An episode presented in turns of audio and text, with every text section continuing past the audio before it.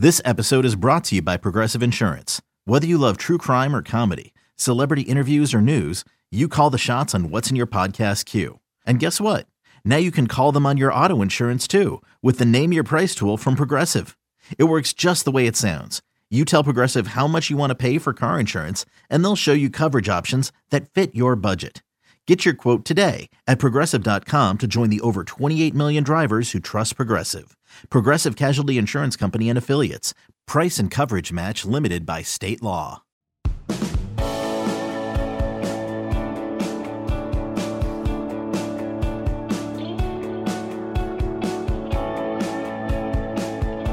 And welcome to Late Kick is live. It is Sunday night, December 12th, year of our Lord 2021. Jam packed high atop downtown Nashville, Tennessee. If you hire a new coach, but you don't bring along your assistant athletic director and your athletic director and some relatives and whatnot, does the hire really even matter? I would argue in this modern college football age of ours, no, it doesn't.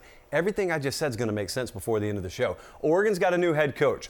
You may think to yourself, ah, would you lead the show with that though? Yeah because it matters. It matters with the way it went down. Some of you still may not know what I'm talking about. A whole lot more than just in and around Eugene, Oregon. So we will discuss that. There is a huge bubble that has already been inflated in the SEC West, and it continues to just grow and grow and grow. Even in the last few hours, we've got uh, an eye catching headline, if you will, out of Arkansas about Sam Pittman and maybe his compensation headed north of $4 million a year, maybe $5 million, $6 million, perhaps north of $7 million per year. For the record, he makes 3.75 per right now.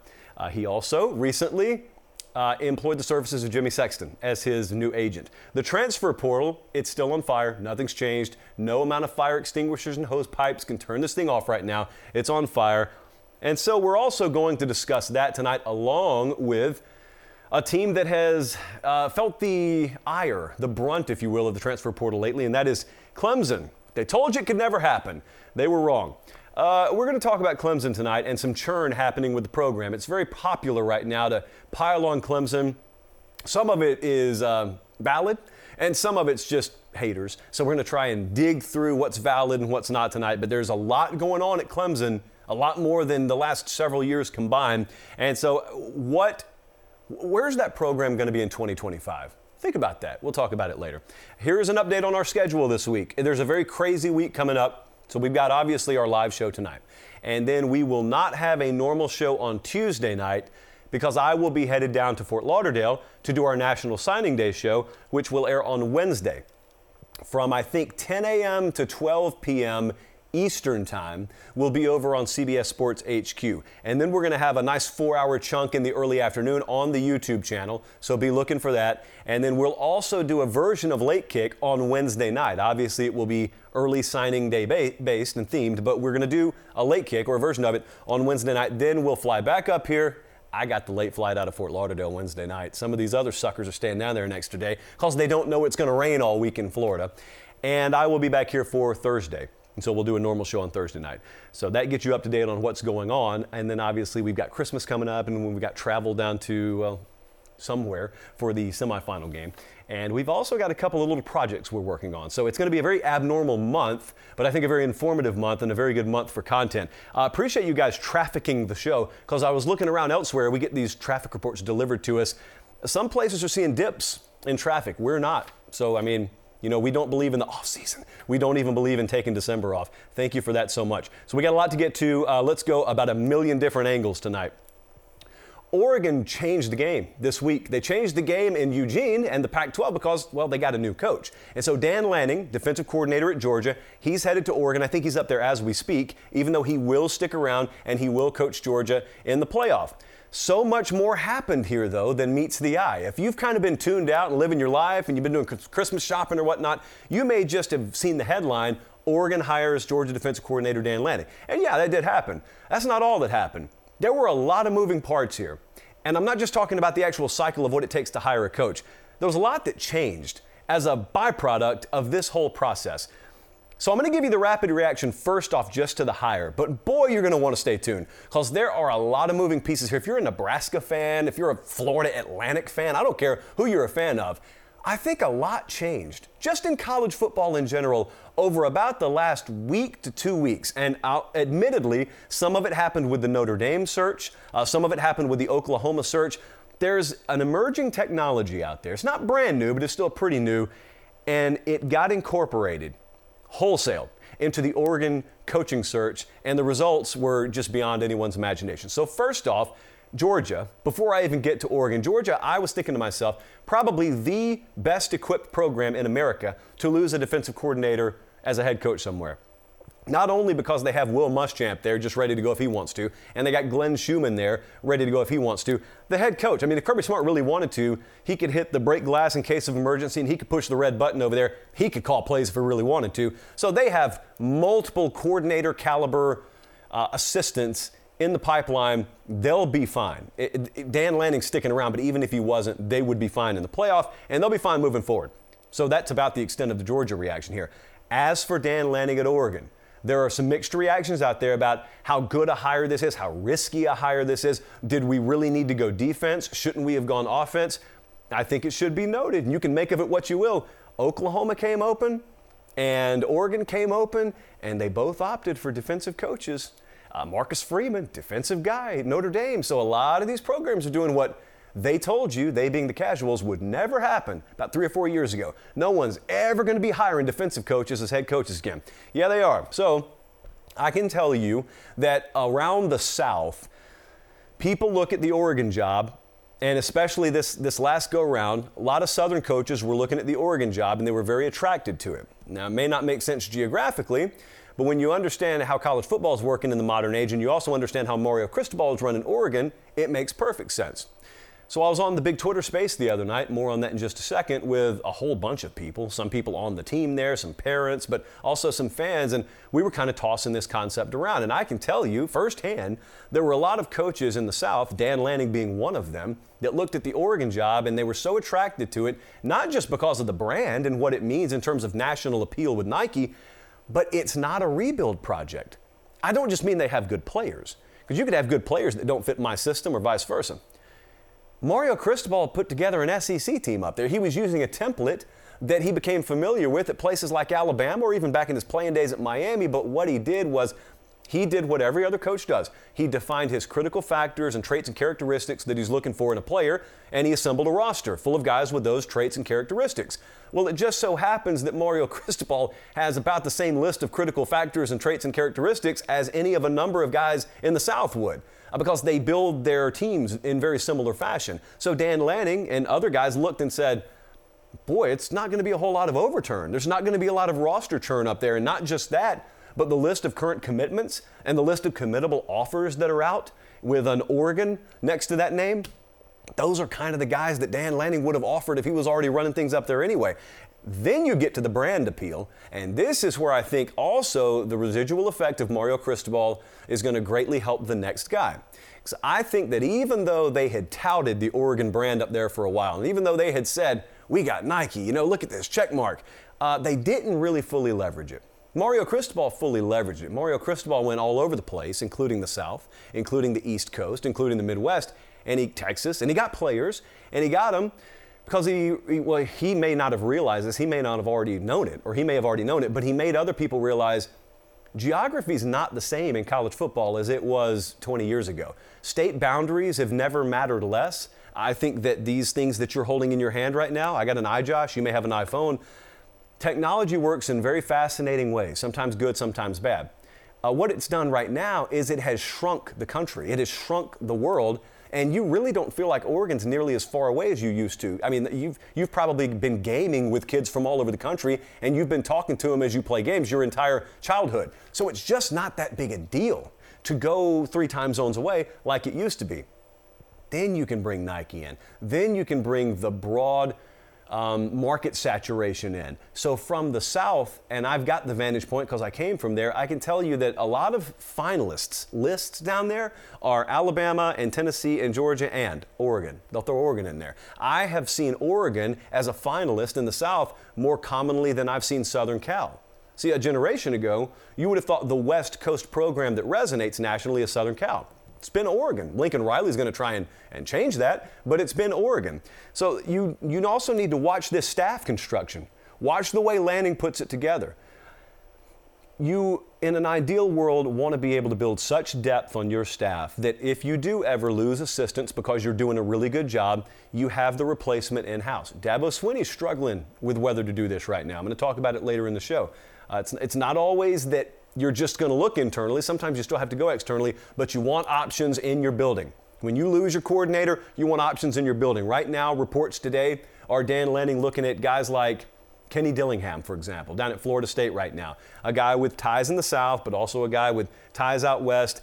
I can almost assure you, Dan Lanning will load that staff up with position coaches and, and more importantly to me for this point, analysts, off field guys who have ties in the South. Number one, for recruiting purposes. Number two, because he wants to build staff depth for when guys like Dillingham, if he does get the job and then he moves on and gets an opportunity a couple of years down the road, you already got the next wave in house. It's very important. I talked to you about a week ago about that. I think it's critically important for Oregon to do it that way. But that's just a game changer for Oregon. So far, what I've told you just matters for Oregon. I thought I came into this segment and I told you this was a game changer for everyone. It was. Here's what I mean by that. So, Thursday, if you were around, you saw the report from Chip Towers at the Atlanta Journal Constitution. He correctly, in all caps, correctly reported that Dan Lanning was going to be the next head coach at Oregon. And then a lot of other folks came in and shot that report down.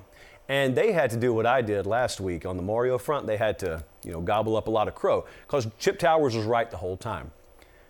But between the time that Chip Towers put his uh, report out and the time that everyone else finally realized it was accurate, there was this 24 hour span.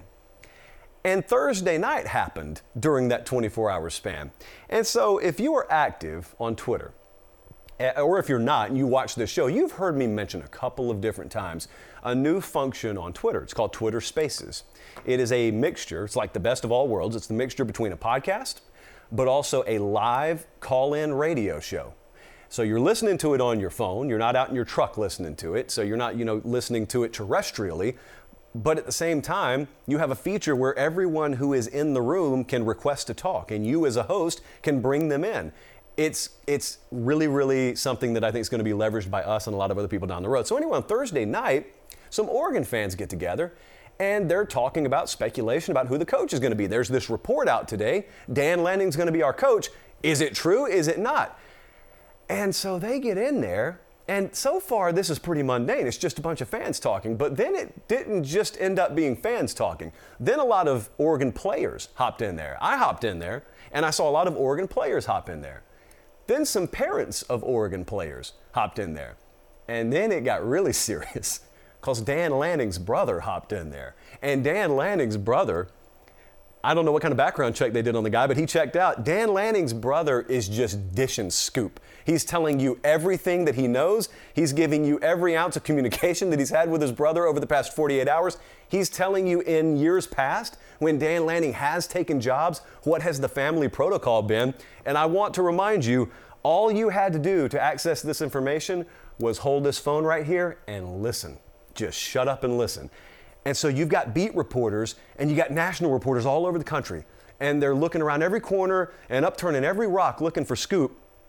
And you got like Joey in Sacramento just holding his iPhone up on a random Thursday night, getting scoop directly from family members. The Oregon athletic director ends up in there. The Oregon associate athletic director ends up in there. There are all kinds of national folks in there. The numbers got into the thousands, and at the end of the day, Chip Towers ends up being right, and Dan Lanning does get announced as the Oregon head coach. And then you come back around, and they have another one. I don't think it ever really fully ended. It was just going and going and going. I'll tell you what it felt like. It felt like Vegas in the 70s, or it felt like walking through the woods and then just coming out and there's Niagara Falls before the Marriotts of the world and the Holiday Inns of the world have, have discovered it. That's what Twitter Spaces is right now. It's just, it's totally untapped. It's totally pristine. And everything that was going on in there probably won't be going on in two years. I'll tell you why. There was a little, there, there was a little bit of normalcy that crept in. even as all this is going on and everyone's being totally honest and open, no one's talking with their guard up, there was a reporter that comes in and asks Noah Sewell's dad, uh, Mr. Sewell, what do you think your son needs to improve on before next season? Like it was a press conference, and it really killed the vibe. However, the vibe quickly returned when some guy was in the bathroom and he was talking and then hit the flush and just kept talking like nothing happened, just kept talking. And you're like, did I just hear that? I did just hear that. Actually, so I'm looking right now. So they've got it. You know what? You know what, guys? Here's what I'll do. They've got it going on as we speak. They've got one happening as we speak. I don't know if this is going to work. It will prove that we're live, Colin. I'm going to tap into this. Let's just see what they're talking about. That means it's, it's, it's high profile. There is. I'm muted. What happened to Mark Helfrich, who's this is the contemptible George Wrightster on the West Coast speaking, by the way. And I'll request to speak. I just requested to speak. Let's actually see if we get pulled in here. I'm only going to hang on this about 30 seconds, Colin. So he decided what was best for him, and I was okay with that. So I thought the timing of it coming out. So I know I know a lot of people are going to blast Ken, Ken Canzano, but he was. It looks like there are about a thousand people in this right now. So, A lot of national guys.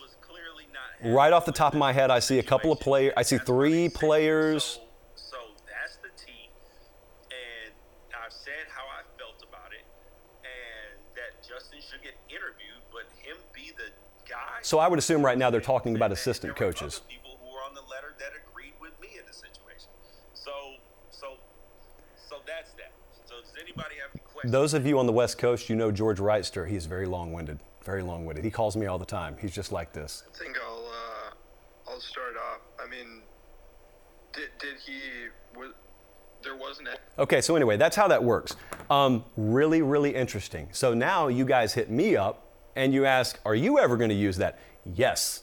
That's all I can tell you right now. Yes, we will be using that uh, immediately down the road. But that's interesting. That technology is interesting because, you know, we were doing a little version of that kind of with the Friday Night Lines thing where, you know, I was in the hotel room and we were talking about late line moves and the model and whatnot. Had that been around and already, you know, been out there in the public, I would have been using that platform. So we're going to figure out a way to use that. Uh, I will tell you what we do know how to use, though and that is Academy Sports and Outdoors. Academy Sports and Outdoors, I would say right now, 95, I would put the over under at 95% of your Christmas shopping list can be checked off by simply going to academy.com. Really, guys, you don't even have to leave your house. It's kind of like getting scoop on the Twitter spaces. You don't really even have to leave your house in order to get the scoop. You don't have to really leave your house if you don't want to in order to check off all the boxes on that Christmas shopping list. Academy Sports and Outdoors is our one and only partner. Look around. We're kind of like, you know, when I went to Michigan Stadium, what stood out is there wasn't advertising all over the place. It's kind of like we are right here. We got Academy, and it's just us hand in hand with Academy Sports and Outdoors. And we really don't look like the side of a NASCAR. We don't have 47 different sponsors. It's not that we are against having money. It's just we're, we're against looking that way. It's not a billboard. Uh, so we want to keep it as pristine as possible around here for you. The reason why I always mention that is because I just want to let you know the way we do that is by our partnership with Academy Sports and Outdoors. And last I checked, it is uh, right around mid December. And so I would encourage you guys, if you need something, why don't you help the show out in the process? Because then that helps you out because you're never going to have to pay a dime to watch this show because our partners at Academy help us keep it free. So we are eternally grateful to them. I'm eternally grateful to you guys, and I told you that long before Academy ever came around. Uh, the one way that I've already told you you can attri- or contribute to the show in a positive way is to just hit up our buddies, Academy Sports and Outdoors and Academy.com. I'm Sandra, and I'm just the professional your small business was looking for. But you didn't hire me because you didn't use LinkedIn jobs. LinkedIn has professionals you can't find anywhere else, including those who aren't actively looking for a new job but might be open to the perfect role, like me. In a given month, over 70% of LinkedIn users don't visit other leading job sites. So if you're not looking on LinkedIn, you'll miss out on great candidates like Sandra. Start hiring professionals like a professional. Post your free job on LinkedIn.com slash recommend today. Okay, picture this. It's Friday afternoon when a thought hits you. I can spend another weekend doing the same old whatever, or I can hop into my all-new Hyundai Santa Fe and hit the road. With available H-Track all-wheel drive and three-row seating, my whole family can head deep into the wild. Conquer the weekend in the all-new Hyundai Santa Fe. Visit HyundaiUSA.com or call 562 for more details. Hyundai, there's joy in every journey.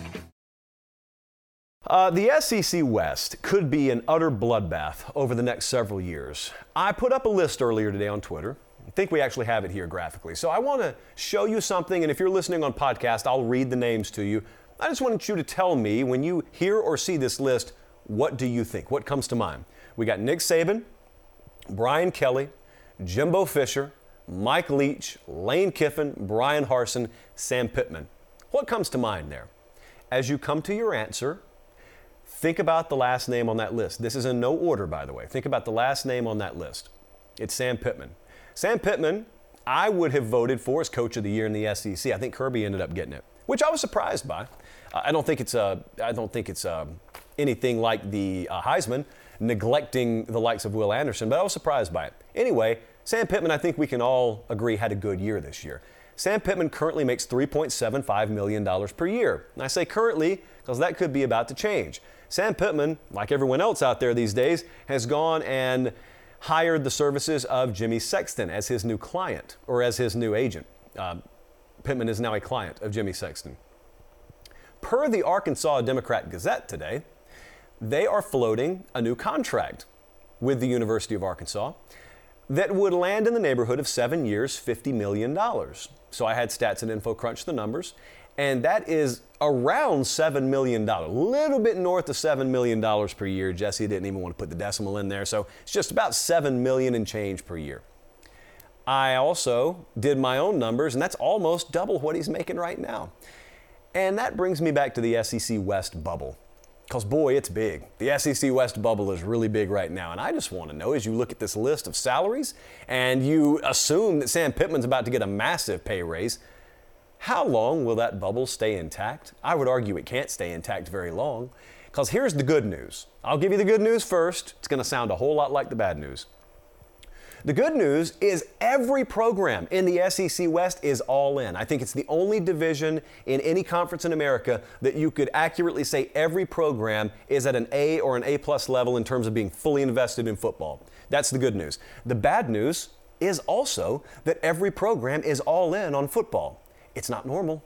And that means you got a bubble, and that thing's gonna go pop eventually. Because normally what you have is you have a hierarchy. And you have a couple of programs that are all in, and then you got a couple more programs that take it pretty darn serious, and any given year they could pop you for a loss. And then you've got the also rans that you use to get fat on. We don't really have any of that in the SEC West. Everyone's all in. Why is that bad news? Well, when you're all in, you expect those returns on investments. And simple mathematics tell you if we got all these teams all in, there aren't enough wins to go around, and that creates a great big bubble. And so we got Saban at Alabama, we got Jimbo there at Texas A&M, we've got Brian Kelly now at LSU. You would think if you judged on the resources available at those programs and then you judged those coaches' track records, you would think those are great white type programs, type situations. Normally, you got room for one, maybe two great whites, maybe in a division. You certainly don't have room for three, but even if we were going to have three over here, you got to have some minnows. You got to have some food out there. Arkansas's not food. Did you play Arkansas this year? Did you watch what it was like to play Arkansas this year? Ole Miss just went 10 and 2. Ole Miss is in a New Year's Six game. Mike Leach, in any other conference, people would be scared to death to play him every Saturday. And then you got one unknown. To me, the only real unknown in the entire SEC West is Brian Harsin at Auburn. And by the way, just speaking of Harsin, I don't know anything specifically. I want to preface before I say this. I don't know anything specifically other than I have an itch on my nose. That's the first thing I know. The second thing I know is you've heard some, some rumors, some random whispers about Brian Harsin out there, right? And you also saw Lincoln Riley just flat out say, nah, I'm good. I'm, I'm going to go as far away from the SEC West as I can get. And it was reported that when Riley left Oklahoma for USC, the eventual move to the SEC was part of his decision making for getting out of there.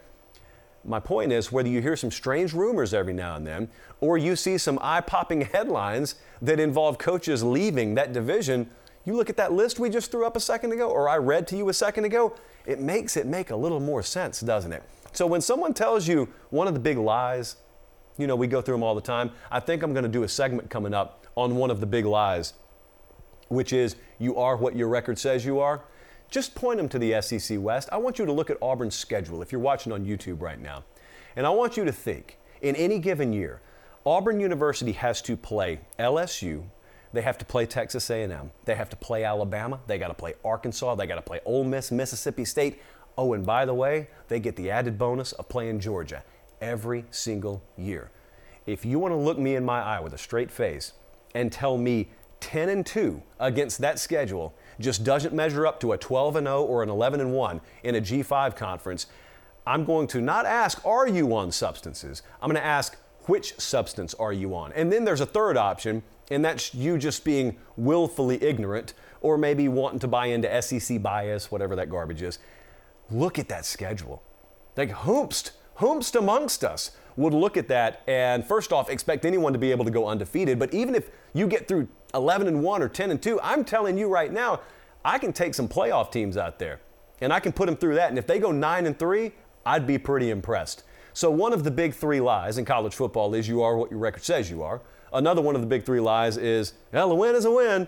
And I'm going to go over the third lie in detail down the road. But that's a bloodbath. And as we look ahead towards Wednesday, when we have early signing day coming up, we have Texas A&M pushing hard for the top class in the country. Certainly you're going to have Alabama in there. Certainly we're watching for what LSU is able to do. They're trying to scramble and kept Frank Wilson on board, which is huge for them. I uh, brought him back, not kept him on board, brought him back. And they've had some guys like Corey Raymond leave. Uh, but they've also got Frank Wilson on board, and they're just trying as best they can to, you know, snatch as many as they can. But um, let's see what they do. But just in a general year, I mean, you got you got Lane Kiffin there at Ole Miss, and he's not one of the first three that you really even mention because you got Brian Kelly on the block now, and you got Jimbo doing what he's doing, and Alabama doing what they're doing. I think it's just fascinating that Texas A&M is looking around and saying, "Well, we don't really care." Like we, rightfully, if they feel this way, rightfully, we should be the other Alabama. We should be that other program that the rest of the country looks at and says, "Boy, I'm glad I'm not in the SEC West, so uh, I don't have to play those guys." They're building towards that. I mean, they got a haul coming in, a haul. And that's not even to mention what they could do any given year in the transfer portal. So, boy, oh boy. I mean, who knows? They may, may do something at quarterback in the transfer portal for all we know. Whispers, rumors, innuendos out there. But the Wednesday early signing day, I think will raise a lot of eyebrows for, for people who aren't fully tuned into recruiting all the time and they just come around when the signing days are happening.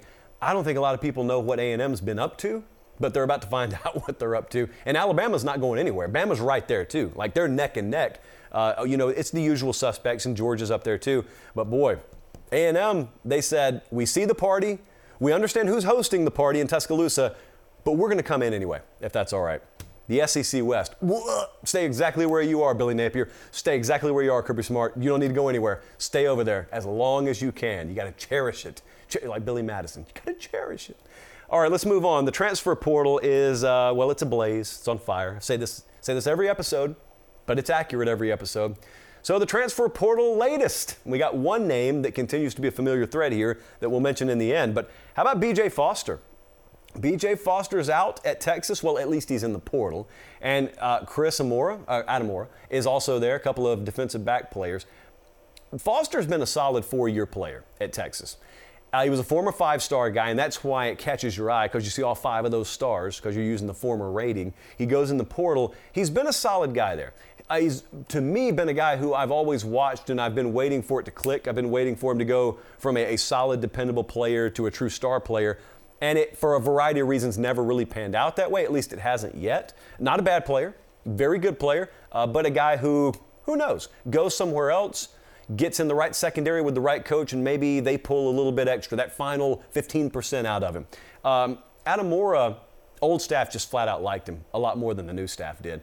And so those are two guys that are departures. Now, we've expected this. We didn't know who it was going to be, but we've expected a lot of guys to hit the exit door. Steve Sarkisian told you as much at a press availability about a month or so ago. Here's why they're not really talking about this all that much in Austin. It's because of uh, who could be coming in the door.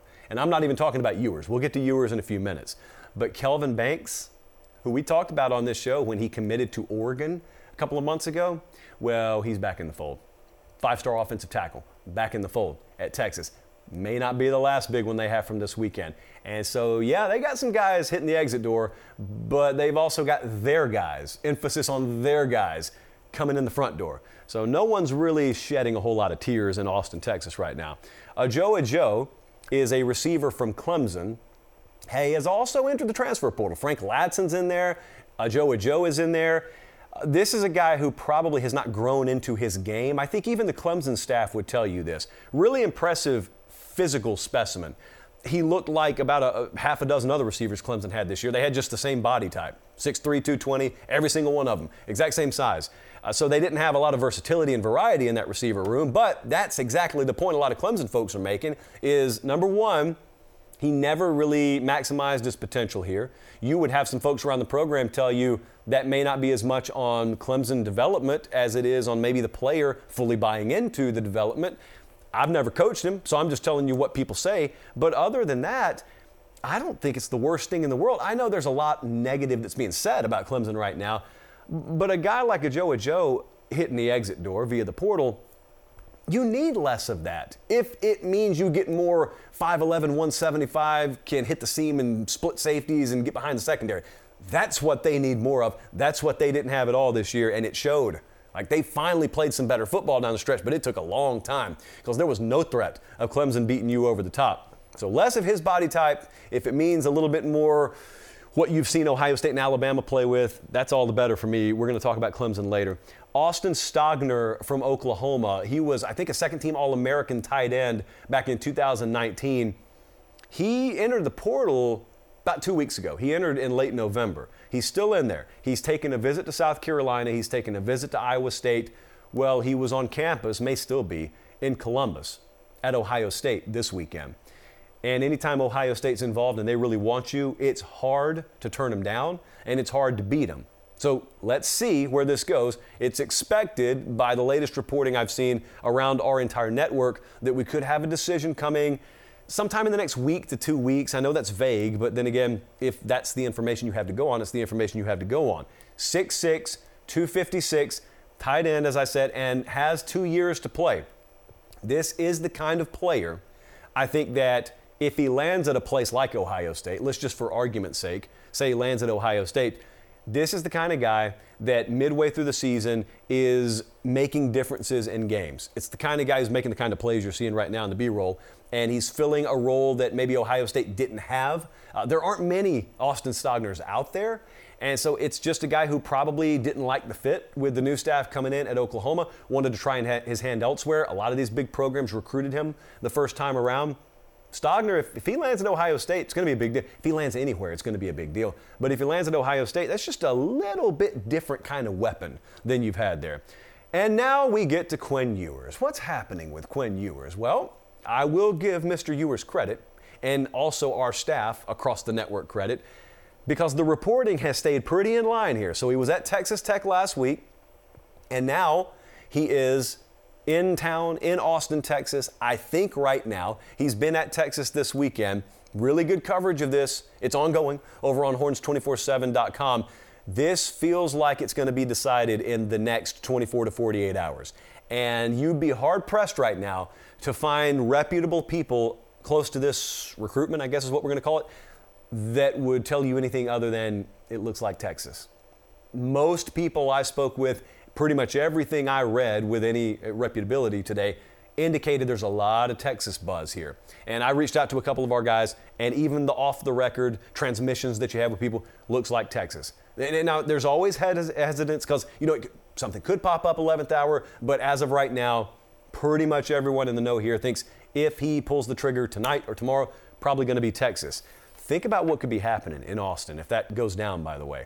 You could end up with Quinn Ewers, which I'm going to say it because they won't, makes him your starting quarterback this upcoming season. And then you've also got flips happening in recruiting, and they may not be done in the portal, by the way. In fact, I can tell you confidently, I don't think they're going to be done in the portal. They are remaking a team. That's what they're doing. Texas and Steve Sarkisian are just flat out remaking the team. Now, you can't totally do it in one season, but it also doesn't take four seasons anymore either. This is something to watch. I think it's, as I told you, the remake of Clemson, which I'm about to talk about, and the reorganization of Texas two huge stories to follow over spring and in the summer months uh, because Texas, I don't know if they're going to be better or worse record wise. They're going to look so much different next year than they did this year. So, at the very least, you know, in, in the name of Pole SAS and everything else, let's just hope. Let's just hope. There's a lawsuit going on. Colin, cut this out of the uh, VO when you put it up. You know, there's a lawsuit that is working its way through the courts involving that child that got bitten by the monkey of Pole Assassin. And the other night we were going to lead with it. And then something came up, and so uh, we, we still are monitoring the situation. And so if we do get some new information about the lawsuit filed against the exotic dancer fiance of a Texas special teams coordinator with a monkey that bit a child, all that's real, we will let you know. Because we are hard hitting journalism here. Clemson and Dabo Swinney. Wanted to wrap the show up with this tonight. You have asked for like two or three shows in a row. When are you going to talk about Clemson? Because ha- there's this funny slice of our audience that thinks I'm a Clemson homer. There is a big slice of the Clemson fan base that thinks we're Clemson haters. And then there's reality, and it's just that we watch Clemson like we do every other program. Clemson and Dabo Swinney right now, a lot of churn going on around the program. I was recalling the other day, I was telling the story to one of our staffers about one of the most contentious periods in the history of this show. It was well before we came to 24 7. It was when I was down in Columbus, Georgia, and we were doing the show independently. It was the 2018 National Championship game. It was the one in Santa Clara. What a disaster. Uh, and it was also a disaster for Alabama because Clemson just body bagged Alabama. I think it was 44 to 16, the final. Just not even competitive. In the end, it wasn't competitive. And coming off that, I fly back home. I was at the game. I fly back home and I do the next show. And I was non committal on going as far as a lot of the national types had, which is to say that Clemson had ascended to being the top program in the country, and Dabo Swinney had ascended to being the top head coach in the country. It was very hard because you couldn't, I couldn't honestly state my opinion in the immediate aftermath of a team winning a title without it sounding like I was a hater. Because you're supposed to just be adorning them with praise, which I was for the win, and that was their second in three years, and both of the wins were over Alabama. It was nothing about that. But the suggestion I kept making was there is a, an illusion that a lot of people were under. There were some Clemson fans under it, some of the national media, some of the agnostic observers were under the same illusion, and that was Clemson has gotten to this altitude, there'll be no turbulence, they're just going to cruise. And there were some people who would suggest to you because they go about things differently there, because their process is different, and I'll grant you it is. That's a testament to them, it's a credit to them. But there were some under the illusion that because they've built it different, because their, their principles may be a little bit different, they are immune to what I call the consequences of success. And I never bought that. And you should never have bought that because they weren't. I will say this they do do it different there. They do have a different culture. It's a credit to Dabo Swinney that it's taken this long for the consequences of success to really jump up and bite him. They haven't been losing staffers, they haven't been losing decommitments, but now they are. And it's all happening really fast. So Clemson now without Brent Venables, the defensive coordinator, without Tony Elliott, the offensive coordinator, without the athletic director, they've had multiple decommitments. They've got guys hitting the transfer portal. And so it leads you to ask, what's happening at Clemson? Well, churn is what's happening at Clemson. Life is what's happening at Clemson. I know you may look at it and see this big giant red flag. Yeah, it's a red flag because they haven't gone through it before. It doesn't automatically mean it's a death sentence for the program, but it is an inflection point for Dabo Swinney and his tenure there. Uh, because I, I think back to like Pirates of the Caribbean. You know, when that old ghost pirate, he says, you best start believing in ghost stories. Hold on, let me put my patch on. You're in one. Well, you best start believing in the consequences of success because you're in them. This is it. This is what real life has been like for Nick Saban for the past decade to decade and a half at Alabama. They lose coordinators every year. They got decommitments happen. They got kids entering the portal, and they just keep on ticking. That's what you have to be to be the greatest of all time.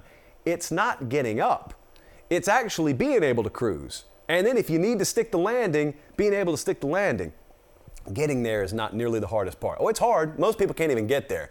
But staying at the mountaintop with all the consequences, all the thin air up there that you never have to worry about when you're at base camp, that's the hard part. So now we find out about Dabo Swinney. This is not me doubting him, it is me questioning how he'll handle this because you've got to make hires now. And I think it is a huge inflection point. I think it's going to be a very, very critical couple of decisions that Dabo has to make here. And I can tell you, if I know him anywhere close to like I think I do from afar, he's got to be so conflicted because he does have options. It's Clemson. You could go get a lot of guys who want to coach at Clemson. It's a great, it's a great opportunity. What he, in his mind, has to reason is does he want to go internal and promote from within, or does he think it's time for new blood? Because you could look internally. You could look at Brandon Streeter, who's currently coaching quarterbacks for him. You could just elevate him to offensive coordinator. Some people think that's what he's going to do. You could look at Wes Goodwin, and he's an off field analyst for you. You could promote him if you wanted to to defensive coordinator. Some people think that's the direction he'll go. But let me tell you what else people think. And I would agree with this. The program's been stale. It is not a program that feels like it's got a lot of fresh water flowing into it. You got to be careful. You got to be careful. Nick Saban's been very good to guard against this. Stagnation is not a good thing for any kind of program, any kind of organization. You need new ideas. You don't need new principles. You don't need new values. Those are mainstays. But new ideas, new approaches, tinkering with doing it this way, or understanding that there's evolution happening out there and we got to stay one step ahead of it or we'll be behind it. How do you weigh that? You got the Clemson way of doing things, sure. You've built your organization so that you can promote from within. But then on, over on the other side, you're asking yourself, but if we do have that stagnation problem, if we are a little stale, if we're in a bubble here in our own right, and there, there's a lot going on out there that we're just not aware of, and there's some programs that are getting an edge on us that we're not aware of, well, the only way really maybe to solve that is for me to bring some new blood in here. But there's risk with that too. You don't know if any of these guys are going to work out, but there's risk with that too. You've already got some of your signing class. All the IMG kids, three big time defensive players, have decommitted. If you go another direction, and maybe Elliott or Brent Venables come and they go after Streeter or they go after Goodwin, do you lose some more of your recruiting class? How are you going to weigh that? You also got this little tidbit to keep in mind. Dabo to this point has not leveraged the transfer portal.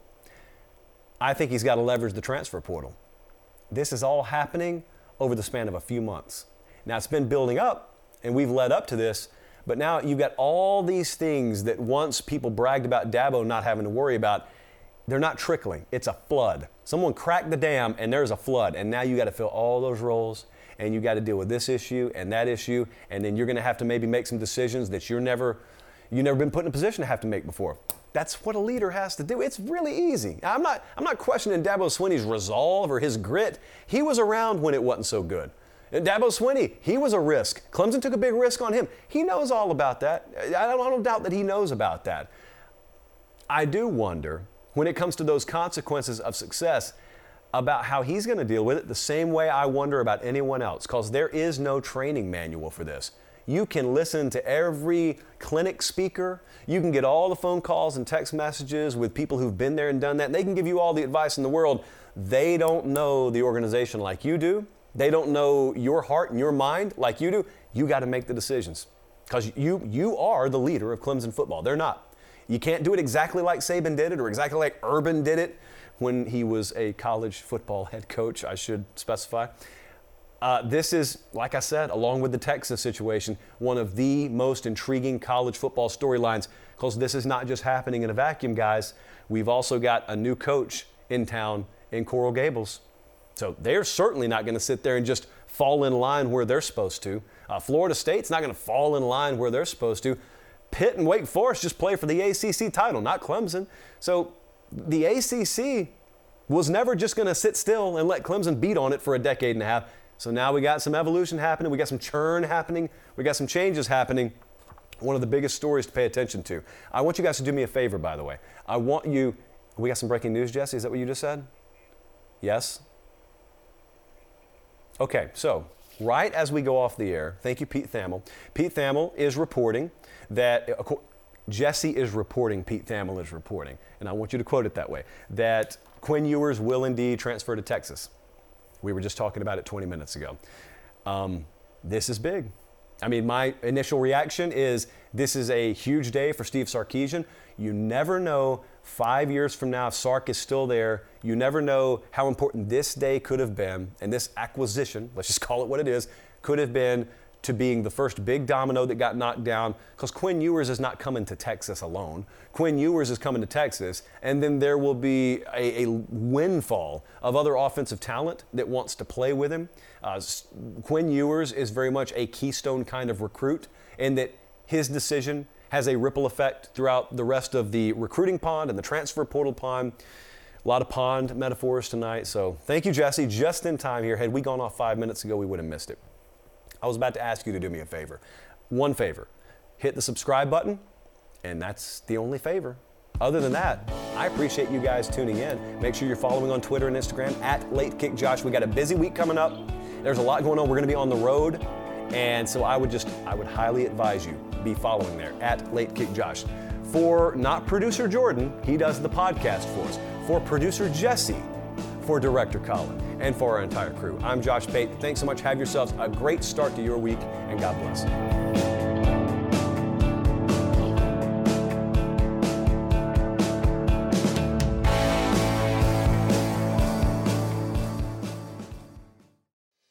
Hello, everyone. It's Micah Richards here. You might have seen me on CBS working on their Champions League coverage over the last couple of years. I wanted to tell you about an exciting new podcast that I've been working on. It's called The Rest is Football. It's me, alongside Gary Lineker and Alan Shearer, two absolute legends of the game. The show combines topical debate from the world of soccer along with outrageous tales from our careers. And I mean, outrageous. Just search The Rest is Football wherever you get your podcasts. All the best from Big Meats.